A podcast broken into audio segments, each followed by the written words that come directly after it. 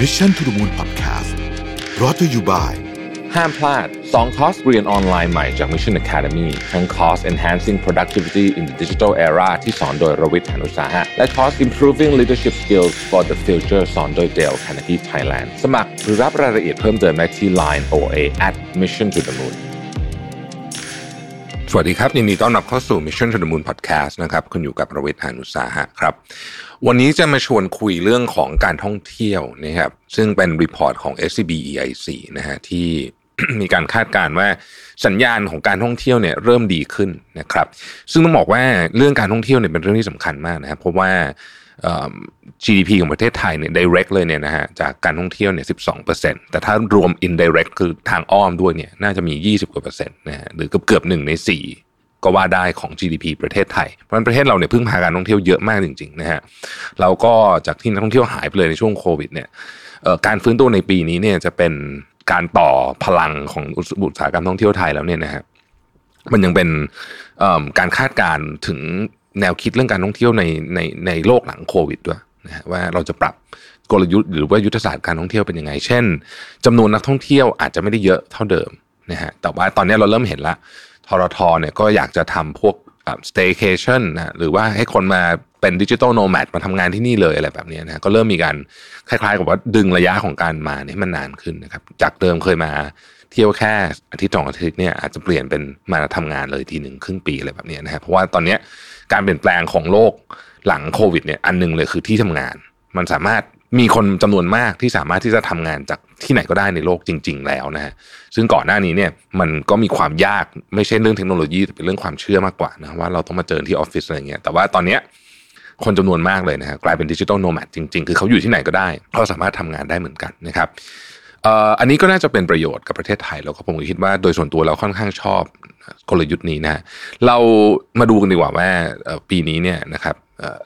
อุตสาหกรรมท่องเที่ยวที่เริ่มฟื้นตัวเนี่ยนะครับมีแนวโน้มเป็นยังไงบ้างจากการรายงานของ SCB EIC นะครับต้องพูดอย่างนี้ก่อนว่าตอนนี้เนี่ยถ้าใครเดินอยู่ตามเมืองท่องเที่ยวหรือแม้แต่กรุงเทพมหานครเนี่ยก็จะเริ่มสังเกตว่าเริ่มมีนักท่องเที่ยวต่างชาติ กลับมาบ้างแล้วนะครับ ซึ่งก็เป็นสัญญาณที่ค่อนข้างดีเลยทีเดียวนะฮะ ภาพรวมการท่องเที่ยวในปี 2022 เนี่ยมีแนวโน้มฟื้นตัวดีขึ้นนะครับจากทั้งนักท่องเที่ยวต่างชาติและนักท่องเที่ยวไทยนะฮะนักท่องเที่ยวต่างชาติเนี่ยมีแนวโน้มเร่งตัวนะครับจากดีมานที่ค้างอยู่ของการท่องเที่ยวคือตอนนี้คนอยากออกมาเที่ยวนะฮะจะเงินฟงเงินเฟ้ออะไรเนี่ยก็ไม่รู้แหละแต่ว่าก็อยากเที่ยวนะเพราะฉะนั้นเพนอัพดีมานในตลาดท่องเที่ยวเนี่ยมีค่อนข้างเยอะทีเดียวนะครับนักท่องเที่ยวต่างชาติเนี่ยนะฮะปีนี้เนี่ยเดิมคาดไว้เนี่ยว่าจะมีนักท่องเที่ยวมาประมาณ 7.4 ล้านคนนะครับมีโอกาส ที่อาจจะแตะ 10 ล้านคนได้นะถ้าถึง 10 ล้านคนเนี่ยจะเป็นตัวเลขที่แบบสวยมากๆเลยนะฮะสาเหตุก็มาจากหนึ่งไทยเปิดประเทศตอนนี้ไม่ต้องมีมาตรการอะไรใดทั้งสิ้นแล้วเนี่ยนะครับก็คือมาได้สบายๆเลย เพียงแค่คุณใส่หน้าใส่หน้ากากในบางสายการบิน เช่นการบินไทยเท่านั้นเองนะฮะไม่ต้องมากักตัวไม่ต้องมาอะไรทั้งนั้นต้องทั้งสิ้นนะฮะสถานการณ์โควิดก็เริ่มผ่อนคลายนะครับแล้วก็หลายประเทศเนี่ยโดยเฉพาะประเทศแถบตะวันออกกลางแล้วเอเชียใต้เนี่ยนะฮะและอาเซียนเองเนี่ย ก็เริ่มผ่อนคลายมาตรการของประเทศตัวเองให้คนตัวเองเดินทางมาได้นะฮะเพราะฉะนั้นเนี่ยก็เป็นก็เป็นศูนย์ที่นักท่องเที่ยวต่างชาติเดินทางขึ้นมาเยอะขึ้นเลยก็เยอะขึ้นทุกเดือนแนวโน้มดีขึ้นนะครับแม้ว่าช่วงนี้จะยังไม่ใช่ high season ซึ่งเขาหวังกันไว้ใน high season ก็คือตั้งแต่ตุลาพฤศจิกาธันวาเนี่ยนะก็เป็นช่วงที่ปกติแล้วก็จะเป็นช่วง high season ของประเทศไทยอยู่แล้วนะครับนักท่องเที่ยวไทยเองก็มีแนวโน้มท่องเที่ยวในประเทศและต่างประเทศมากขึ้นนะฮะหลังจากผ่อนคลายมาตรการเนี่ยนักท่องเที่ยวก็เดินทางเยอะขึ้นทั้งในประเทศและต่างประเทศนะครับ อย่างตอนนี้เนี่ยคิววีซ่าไปสวิตเซอร์แลนด์นี้ได้ข่าวว่าสองสามเดือนนะคือนานมากเพราะว่าคนเดินทางเยอะจริงๆนะครับอย่างไรก็ดีเนี่ยนะฮะเราก็ประมาทไม่ได้เพราะว่าภาวะเงินเฟ้อและเศรษฐกิจที่เปราะบาง ก็อาจจะส่งผลกระทบต่อการเดินทาง แล้วค่าใช้จ่ายของนักท่องเที่ยวเนี่ยนะครับก็สูงขึ้นด้วยนะครับยกตัวอย่างเช่น ค่าตั๋วเครื่องบินนะครับค่าตั๋วเครื่องบินเนี่ยแพงขึ้นจากค่าน้ำมันที่แพงขึ้นนะฮะแล้วก็หลาย ๆ คนตอนนี้เดินทางไปต่างประเทศจะรู้สึกว่าของแพงขึ้น ซึ่งแพงขึ้นจริงๆ นะครับแพงขึ้นจริงๆนะฮะนี้คือคือแพงขึ้นหมายถึงว่า ไม่ใช่เพราะเงินเราอ่อนนะแต่ว่ามันเทียบกับก่อนหน้านี้เหมือนเหมือนมันราคามันแพงขึ้นนะครับ ธุรกิจโรงแรมปี 2022 เนี่ยฟื้นตัวได้มากขึ้นนะครับจำนวนผู้เข้าพักและตราการเข้าพักมีแนวโน้มเติบโตที่ดีขึ้นนะครับจากหนึ่งคือนักท่องเที่ยวไทยเดินทางเยอะขึ้นนะฮะ แต่กำลังซื้อที่ลดลงกับค่าใช้จ่ายที่เพิ่มขึ้นอาจส่งผลให้นักท่องเที่ยวไทย เลิกเดินทางไปจังหวัดที่ใกล้กับจังหวัดที่ตัวเองอยู่มากขึ้นนะครับหรือว่าเป็นพวกเมืองรองต่างๆนะพวกนี้หรือว่าเป็นเมืองที่ขับรถถึงนะครับนักท่องเที่ยวต่างชาติเองมีแนวโน้มเร่งตัวเลยจากเพนอัพดีมานอย่างที่กล่าวในตอนต้นนะครับ อย่างไรก็ตามเนี่ยนักท่องเที่ยวหลักอย่างจีนยังกลับมาไม่ได้ เพราะฉะนั้นอาจจะต้องใช้เวลาสักนิดหนึ่งนะครับกว่าจะฟื้นตัวมาเท่าก่อนโควิดเราจะต้องใช้เวลาอีกปี 2 ปีนะฮะ ราคาที่พักเฉลี่ยมีแนวโน้มปรับขึ้นอย่างค่อยเป็นค่อยไปนะครับธุรกิจโรงแรมส่วนใหญ่ยังคงใช้กลยุทธ์ด้านราคาในการแข่งขัน โดยการจัดโปรโมชั่นแล้วก็กำหนดราคาที่สอดคล้องกับกำลังซื้อของภาวะเศรษฐกิจในปัจจุบัน แต่ว่ามีแนวโน้มที่จะแพงขึ้นนะเราจะเริ่มเห็นว่า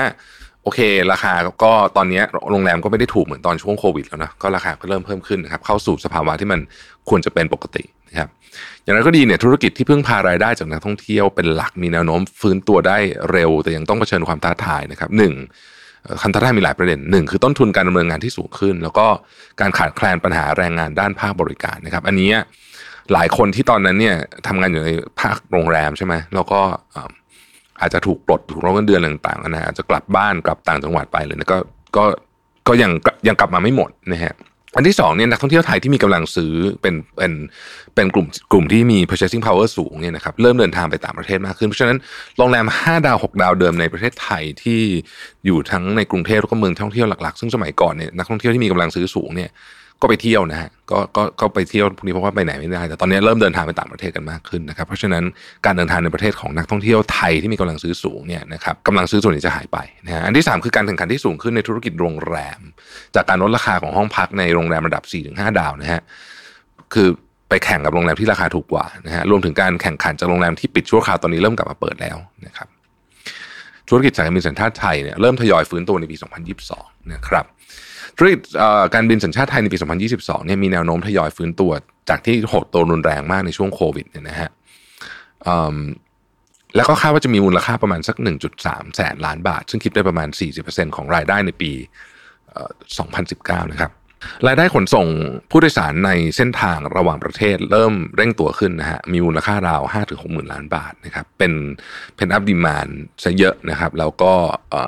เขาบอกว่าสล็อตตารางบินในหลายสนามบินของไทยในช่วงฤดูหนาวปี 2022เนี่ยก็คือช่วง high season เนี่ยนะฮะได้ถูกจองล่วงหน้าค่อนข้างเต็มหมดแล้วนะครับก็คือสายการบินจองสล็อตไว้เต็มหมดแล้วเนี่ยนะฮะโดย SCB EIC พบว่า 65%ของนักท่องเที่ยวไทยเนี่ยวางแผนเดินทางท่องเที่ยวต่างประเทศอย่างน้อยหนึ่งครั้งใน 6 เดือนข้างหน้านี้นะครับ ข้อที่2นะครับรายได้ขนส่งผู้โดยสารในประเทศและอื่นๆเนี่ยฟื้นตัวต่อเนื่องนะฮะและมีมูลค่าเราประมาณ 50,000 ล้านบาท จากการเดินทางของนักท่องเที่ยวไทยที่เพิ่มขึ้นนะครับและการเข้ามาของนักท่องเที่ยวต่างชาตินะครับก็ทำให้การเดินทางของเส้นทางในประเทศเนี่ยฟื้นตัวขึ้นนะฮะสามรายได้จากการขนส่งสินค้าเนี่ยเติบโตต่อเนื่องนะครับจนมีมูลค่าเรา 20,000 ล้านบาทนะฮะหลายสายการบินได้ปรับตัวมาทำคาร์โก้เยอะขึ้นนะครับแล้วก็อัตราการขนส่งทางอากาศเนี่ยยัง ราคาแม้ปรับลดลงเล็กน้อยช่วงนี้แต่ก็ยังสูงอยู่นะฮะเมื่อเทียบกับปี 2019 นะครับอย่างไรก็ดีเนี่ยนะครับการฟื้นตัวของอุตสาหกรรมการบินยังคงเผชิญความท้าทายหลายประการ ที่จะสร้างความเสี่ยงต่อภาระทางการเงินที่ค่อนข้างเปราะบางนะครับได้แก่ภาระต้นทุน ค่าใช้จ่ายและหนี้สินที่เร่งตัวขึ้นจากหลายปัจจัยโดยเฉพาะราคาน้ำมันเชื้อเพลิงครับสคือการฟื้นตัวของนักท่องเที่ยวจีนที่อาจจะต้องใช้เวลาสักระยะหนึ่งสามคือความฟื้นตัวของขีดความสามารถในการดำเนินการด้านการบินนะครับเพราะว่ามีเครื่องบินถูกรีทายไปเยอะในช่วงนั้นนะฮะสี่คือความเสี่ยงด้านภูมิรัฐศาสตร์นะครับอันนี้เป็นความเสี่ยงสำคัญเลยนะฮะแล้วก็ห้าก็คือแน่นอนนะฮะการแข่งขันที่รุนแรงธุรกิจสายการบินนะครับ EIC ประเมินว่านักท่องเที่ยวชาวไทยเนี่ยนะฮะมีแนวโน้มจะฟื้นตัวอย่างต่อเนื่อง ขณะที่นักท่องเที่ยวต่างชาติมีแนวโน้มจะฟื้นตัวได้ดีขึ้นนะครับซึ่งส่งผลให้ธุรกิจโรงแรมธุรกิจการบินเนี่ยนะฮะมีแนวโน้มจะฟื้นตัวไปได้เทียบกับระดับก่อนโควิดเนี่ยโรงแรมประมาณ 2024 การบิน 2025 นะครับ อันนี้เป็นสิ่งที่ SCB EIC คาดการณ์ไว้นะฮะ ความท้าทายของธุรกิจท่องเที่ยวเนี่ยนะครับ มี 4 ประเด็นที่เขาบอกไว้เนี่ยนะ ซึ่งน่าสนใจมากเลยนะฮะ อันที่ 1 ก็คือว่าโครงสร้างนักท่องเที่ยวที่จะเปลี่ยนไปทั้งสัญชาติและ generation ซึ่งส่งผลต่อความต้องการของการบริการในอนาคตรูปแบบของโรงแรมที่คนในอนาคตต้องการเนี่ยนะฮะในการในธุรกิจท่องเที่ยวก็อาจจะไม่เหมือนกับตอนนี้นะครับ generation ที่เปลี่ยนไปลักษณะของสถานที่ท่องเที่ยวที่เขาอยากไปเนี่ยก็จะเปลี่ยนไป นะครับ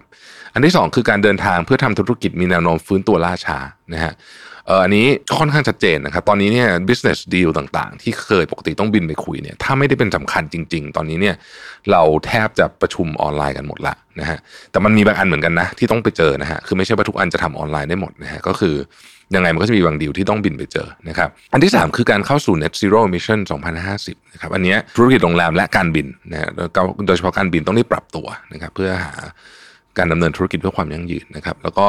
ดิจิทัลทรานส์โอมชันในภาคธุรกิจท่องเที่ยวนะฮะตอนนี้เนี่ยเราจะเห็นว่าคนเนี่ยแทบจะวางแผนการเที่ยวมาจากการเสิร์ชดูรีวิวต่างๆนะพวกนี้เนี่ยแล้วก็โลกการเข้าถึงโลกดิจิทัลแบบจริง ๆ เลยเนี่ยที่เป็น native ดิจิทัลเลยเนี่ยสำคัญมากเลยกับธุรกิจท่องเที่ยวนะครับกลยุทธ์ที่ EIC มองนะฮะว่าธุรกิจโรงแรมและการบินเนี่ยต้องปรับเพื่อคว้าโอกาสจากการฟื้นตัวจากวิกฤตโควิด -19 นะครับ กลยุทธ์หลักของธุรกิจโรงแรม 3 ประเภท อันที่ 1 คือการกระจายความเสี่ยงและหารายได้ เพิ่มในระยะยาวนะครับโดยลดการพึ่งพารายได้นักท่องเที่ยวกลุ่มใดกลุ่มหนึ่งนะครับแล้วก็กระจายความเสี่ยงให้มากขึ้นนะฮะรวมถึงอาจจะปรับมาทำบริการอื่น เช่นจัดงานเทศกาลนะครับร่วมมือกับท้องถิ่นนะฮะบริการอาหารและเครื่องดื่มพวกนี้เป็นต้น เพื่อลดความเสี่ยง บางโรงแรมเนี่ยมีนักท่องเที่ยวยกตัวอย่างบางโรงแรมเนี่ยเขารับแต่นักท่องเที่ยวจีนนะพอเจออย่างนี้ไปนี่คือแบบ งงไปเลยเพราะว่าไม่รู้มันไม่ได้กระจายความเสี่ยงไว้นะครับ อันที่สองคือสร้างประสบประสบการณ์ใหม่ๆ ให้กับนักท่องเที่ยวนะครับเอ่อมันจะมันจะมีนักท่องเที่ยวหลากหลายมากขึ้นนะครับ เช่นจะมีคนมาท่องเที่ยวในเชิงวัฒนธรรม ท่องเที่ยวท่องเที่ยวเชิงสุขภาพนะฮะพวกสถานที่รีทรีตต่างๆ ที่พวกนี้จริงๆชาร์จราคาได้แพงมากเลยนะฮะแล้วก็ นักท่องเที่ยวที่มีกำลังซื้อสูงเนี่ยก็นิยมมากนะฮะอยากจะมาใช้บริการรีทรีตที่เมืองไทยนะครับ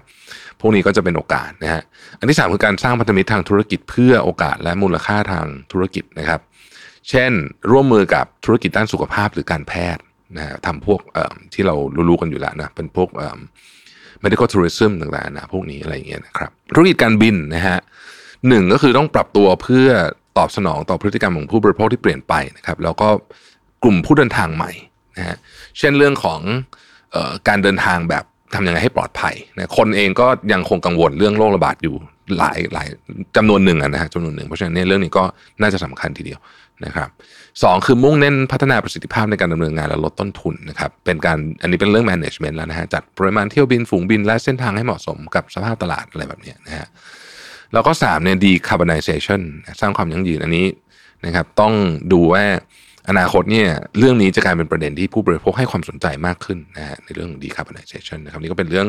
สรุปนะฮะสั้นๆของธุรกิจท่องเที่ยวนะครับแล้วก็เห็นสัญญาณที่ดีขึ้นนะครับ ก็ต้องเอาใจช่วยจริงๆ เพราะว่าประเทศไทยของเราเนี่ยถ้าธุรกิจท่องเที่ยวดีนะฮะธุรกิจอื่นก็จะดีไปหมดเลย เพราะว่าเงินมันจะไหลเข้ามานะครับ ขอบคุณที่ติดตาม Mission to the Moon นะฮะเราพบกันใหม่พรุ่งนี้ สวัสดีครับ Mission to the Moon Podcast Presented by ห้ามพลาด 2 คอร์สเรียนออนไลน์ใหม่จาก Mission Academy ทั้งคอร์ส Enhancing Productivity in the Digital Era ที่สอนโดยรวิศ หาญอุตสาหะ และคอร์ส Improving Leadership Skills for the Future สอนโดย Dale Carnegie Thailand สมัครหรือรับรายละเอียดเพิ่มเติมได้ที่ Line OA at Mission to the Moon